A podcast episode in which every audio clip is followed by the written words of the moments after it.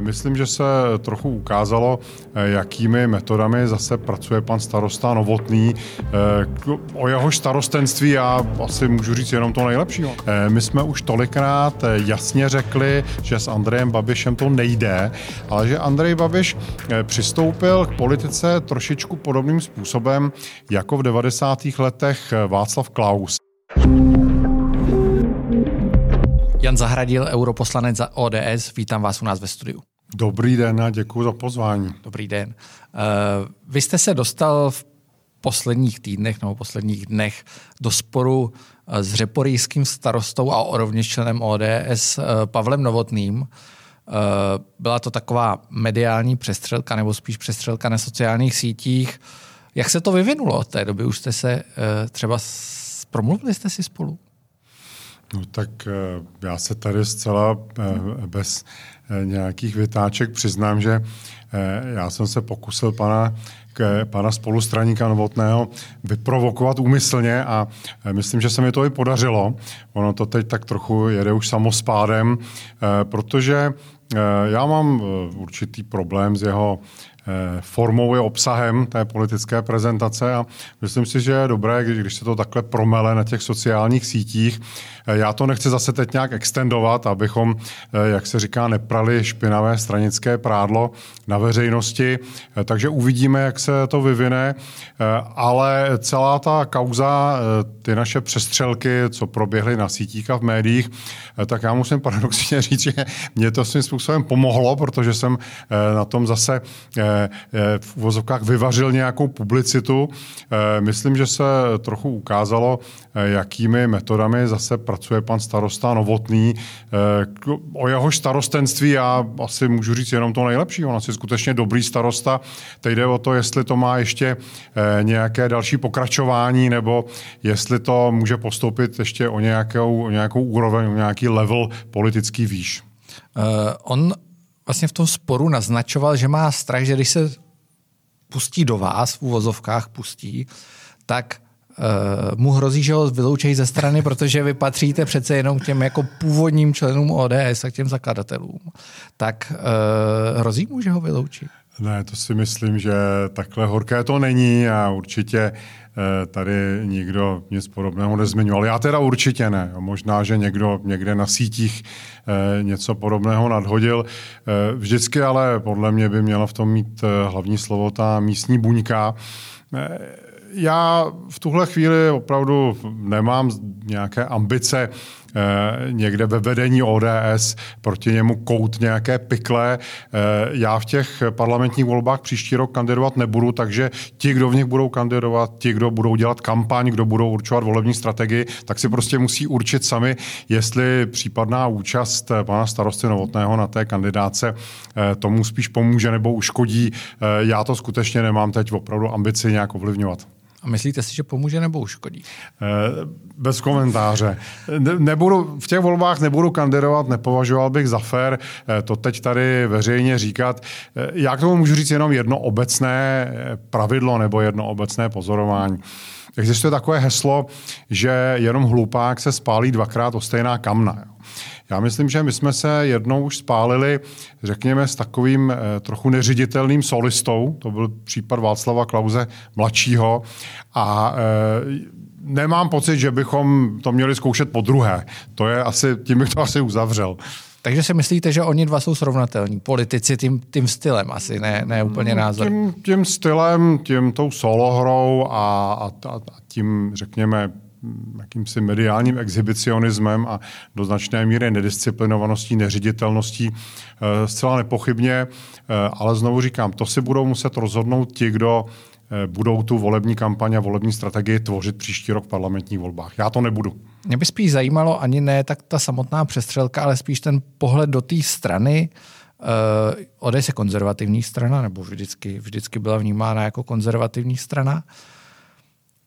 Pavel Novotný je přeci jenom zástupce jako mladší nebo spíš jako novější krev v uvozovkách, zatímco vy jste skutečně jakoby ten původní člen. Já tu stranu vnímám i tak, že spíše ji řídí ty původní členové nebo členové, kteří jsou tam dlouho, třeba nebyli výrazní na začátku, ale během té doby se vypracovali nahoru. Mě by zajímalo, jak oni to vnímají vevnitř té strany, jestli tam vzniká nějaký jakoby mladý ala TOP 09 křídlo, nebo spíš liberálnější a je tam to jedno křídlo konzervativnější. Já vás samozřejmě považuji za zástupce toho konzervativního křídla. Tak nějaká generační obměna je pro každou stranu prostě nezbytná. Jo. Není možné se zakonzervovat někde a jenom točit ty samé v úvozovkách staré kádry, konec úvozovek, pořád dokola. Jestli tohle je ten případ, já nevím. Osobně si myslím z toho, co sleduju na sítích a z těch odezev prostě na ty naše mediální přestřelky s panem starostou Novotným, že ten jeho fanklub není tak úplně spojen mentálně se stranou ODS. Jo. To jsou možná lidé, kteří prostě říkají, jo, ona je s ním zábava a to je prostě žije to, ale že by zrovna kvůli tomu šli volit ODS, to si prostě nemyslím. A kromě toho, ta liberální, konzervativní, třeba já si o sobě úplně nemyslím, že jsem nějak echt konzervativec. Mně bylo kdysi vyčítáno třeba, že jsem hlasoval pro registrované partnerství osob téhož pohlaví, což je liberální přístup, že jo. Teď jsem docela se angažoval v tom boji proti výstavbě imitace Mariánského sloupu na Staroměstském náměstí, což zase prosazují konzervativci, já jsem se postavil proti tomu. Takže u mě je to taková směs některých konzervativních, některých liberálních přístupů. Tam se asi nedá úplně vést nějaká jasná dělící linie. Ale proti Pavlovi Novotnému jste nepochybně konzervativní. Tak asi ano, ale mě to baví docela, musím se přiznat. Vy působíte v Europarlamentu už řadu let a když jsme teďka narazili na konzervatismus, tak po těch posledních volbách to úplně nevypadá, že by konzervativci byli v převaze v Evropském parlamentu, nebo je tam nejvyšší frakce, co jsou lidovci, vypadají jako konzervativci, ale zdaleka ne všechny ty strany jsou konzervativní. Vy jste vedl konzervativní frakci v uplynulých letech. Jak vlastně vnímáte ten konzervatismus v Evropě? Vy si myslíte si, že je na vzestupu, nebo naopak mu trošku zvoní umíráček po všech Green Dealech a podobných dohodách, opatřeních a podobně? Tak on je na vzestupu v některých konkrétních zemích, ale na té celoevropské úrovni, konkrétně v Evropském parlamentu, přestože ty, jak tomu říkáme, eurofederalistické strany ztratily trošku půdu pod nohama, tak pořád tam drží bezpečnou většinu. To je ta frakce eurolidovců, o které jste se zmínil, to jsou opravdu konzervativci jenom podle jména, tam toho konzervatismu moc není. Potom samozřejmě socialisté a také ti takzvaní tedy liberálové. To je prostě pevné spojenectví těch stran, které prosazují hlubší evropskou integraci, více přenosu pravomocí na evropskou úroveň. A v tomhle ohledu ti konzervativci, nebo to, co já si představuju, že jsou konzervativci na evropské úrovni, tak opravdu nemají většinu a v těch loňských volbách udrželi pozice, dejme tomu, udrželi jsme se na nějaké stejné úrovni, ale žádný velký zisk to nebyl, to musím přiznat. S tím samozřejmě, vy jste na to narazil sám, souvisí ta debata, kterou spustila ta koronakrize a týká se federalizace Evropské unie. Zaznívají hlasy, že vlastně federalizace skončila a půjde se spíš cestou na úroveň národních států zpět, přenos těch pravomocí.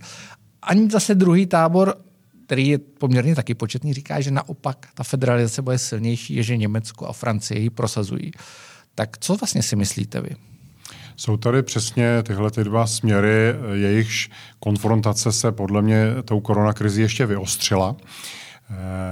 Mnozí argumentují, včetně mě, že třeba celá ta záležitost, jak se vyrovnat z dopady koronakrize, byla hlavně na národních vládách, na národních parlamentech, že Evropská unie měla velmi omezené pravomoci a že i kdyby měla větší pravomoci, že by toho stejně mnoho nezvládla. Proti tomu se zase staví to křídlo eurofederalistů, kteří říkají, tak a teď máme možnost to zase posunout někam dál. Už i ta zdravotní tematika by měla získat tu evropskou dimenzi. Takže ten spor se vyostřuje. Uvidíme, jak to dopadne. Myslím, že přece jenom tady ti zastánci těch národních pravomocí hrají trošku silnější kartou, protože mnohé ty národní vlády se s tou koronakrizí dokázaly vyrovnat velice dobře. Ale bude nás tahle debata ještě čekat. Je tu Německo a Francie. Francie, které jsou spíše federalistické státy. Ano, je to tak. Tam zaznívají hlasy, zejména tedy zase v Německu, že teď je zapotřebí tomu dát nový impuls a ještě více tedy prohloubit tu evropskou integraci. Francie, ta zase chce ve jménu jakési finančního ozdravění chce zavést tu mutualizaci dluhů, tedy společné ručení za dluhy, protože se jí to velmi hodí. To by se hodilo i Itálii, hodilo by se to i Španělsku. Takže kromě tohohletoho sporu mezi, řekněme, federalisty a těmi zastánci spíš těch národních řešení, už tady máme i jiný spor, a to je spor severního křídla, které to všechno platí, a toho jižního křídla, které by teď vlastně mělo čerpat. A pak tady máme ještě třetí linii sporu, a to je linie sporu mezi řekněme, starými a novými členskými zeměmi, tedy mezi Západem a Východem, kde jsou spíš takové ty kulturně sociální odlišnosti, že jo, což se projevuje potom v těch útocích třeba z Německa nebo z Francie na Maďarsko, na Polsko, protože jim se prostě nelíbí to, co ty konzervativní vlády tam dělají. Takže těch linií střetu, těch řezů, kudy vedou prostě ty jednotlivé střety, těch už je dneska víc.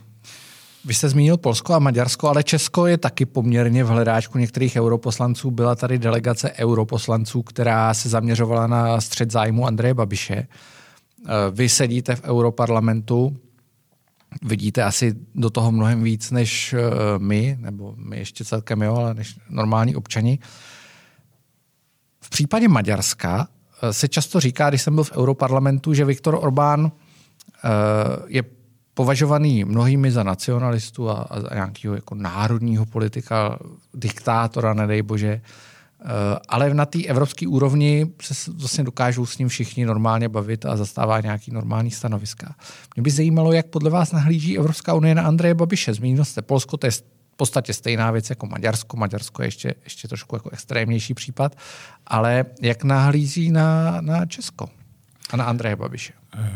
Tak Andrej Babiš trošku v tom stylu Viktora Orbána opravdu má jednu rétoriku pro domo a druhou má pro Brusel. To tak je. Orbán, když už jste ho zmínil, on opravdu je národovec, já to říkám takhle, protože já to neberu jako pejorativní označení.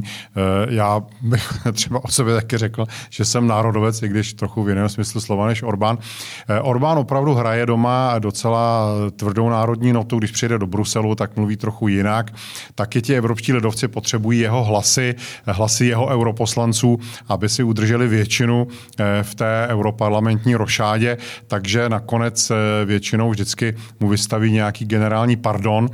Pokud jde o Andreje Babiše, ten svoje poslance zařadil do té liberální frakce, což je dneska třetí největší. Taky to tak hraje na obě strany. No a bohužel má tady jednu Achillovu patu, to si prostě přiznejme, a to jsou ty dotace. Tam se to nedá lidově řečeno okecat, on opravdu prostě čerpal a zřejmě se ještě chystá čerpat. A tohle to je věc, kterou ho pak ta Evropská unie, evropské instituce mohou tlačit ke zdi. A je ten tlak efektivní? Myslíte si, že bude efektivní? Protože zatím to vypadá spíš jako schvalování nejrůznějších prohlášení a statementů, ale vlastně ten další krok není vidět. Vypadá to, že na jeho voliče to nefunguje.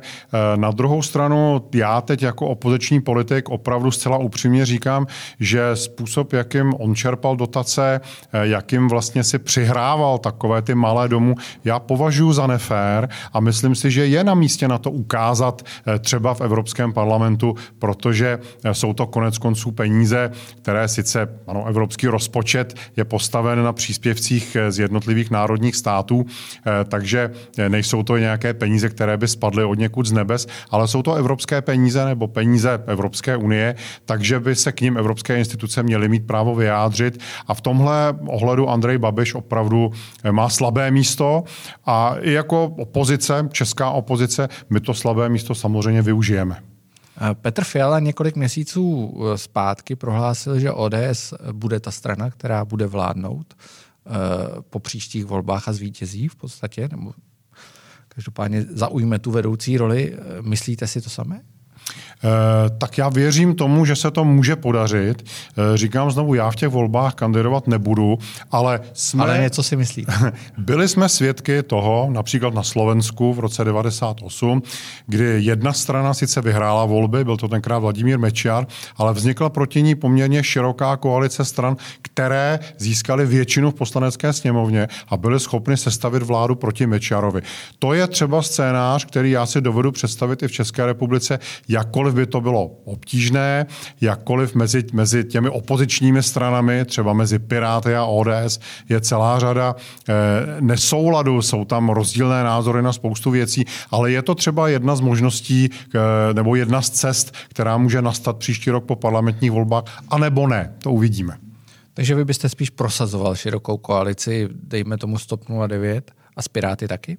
No tak to trošku znělo. ODS jasně dala najevo a předseda ODS několikrát nebo mnohokrát zdůraznil, že koalice s Andrejem Babišem pro něj nepřichází v úvahu. To já beru jako danou věc. Pokud tedy nepřichází v úvahu koalice s Andrejem Babišem, tak to musí být koalice s někým jiným a těch stran, které se do poslanecké sněmovny dostanou, pravděpodobně nebude mnoho. Uvidíme, jestli se tam vůbec třeba dostane TOP 09 nebo jestli bude postupovat v nějaké koalici se Starosty. Já o tom teď nechci spekulovat. Piráti pravděpodobně se tam dostanou, takže uvidíme, jak nám volič rozdá karty. Bude to velmi zajímavé. Já jsem tady slyšel pana prezidenta, který několikrát zdůraznil, že on v každém případě pověří sestavováním vlády vítěze voleb, takže první na pásce bude ten, kdo získá nejvíce hlasů. Uvidíme, kdo to bude. Oblíbená teoretická otázka.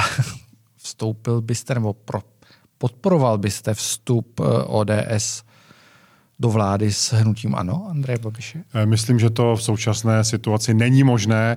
My jsme už tolikrát jasně řekli, že s Andrejem Babišem to nejde, že si dost dobře nedokážu představit, jak bychom třeba 14 dní po volbách otočili a jak bychom to těm voličům vysvětlili. My jsme jednou podobný jaksi trik v uvozovkách provedli.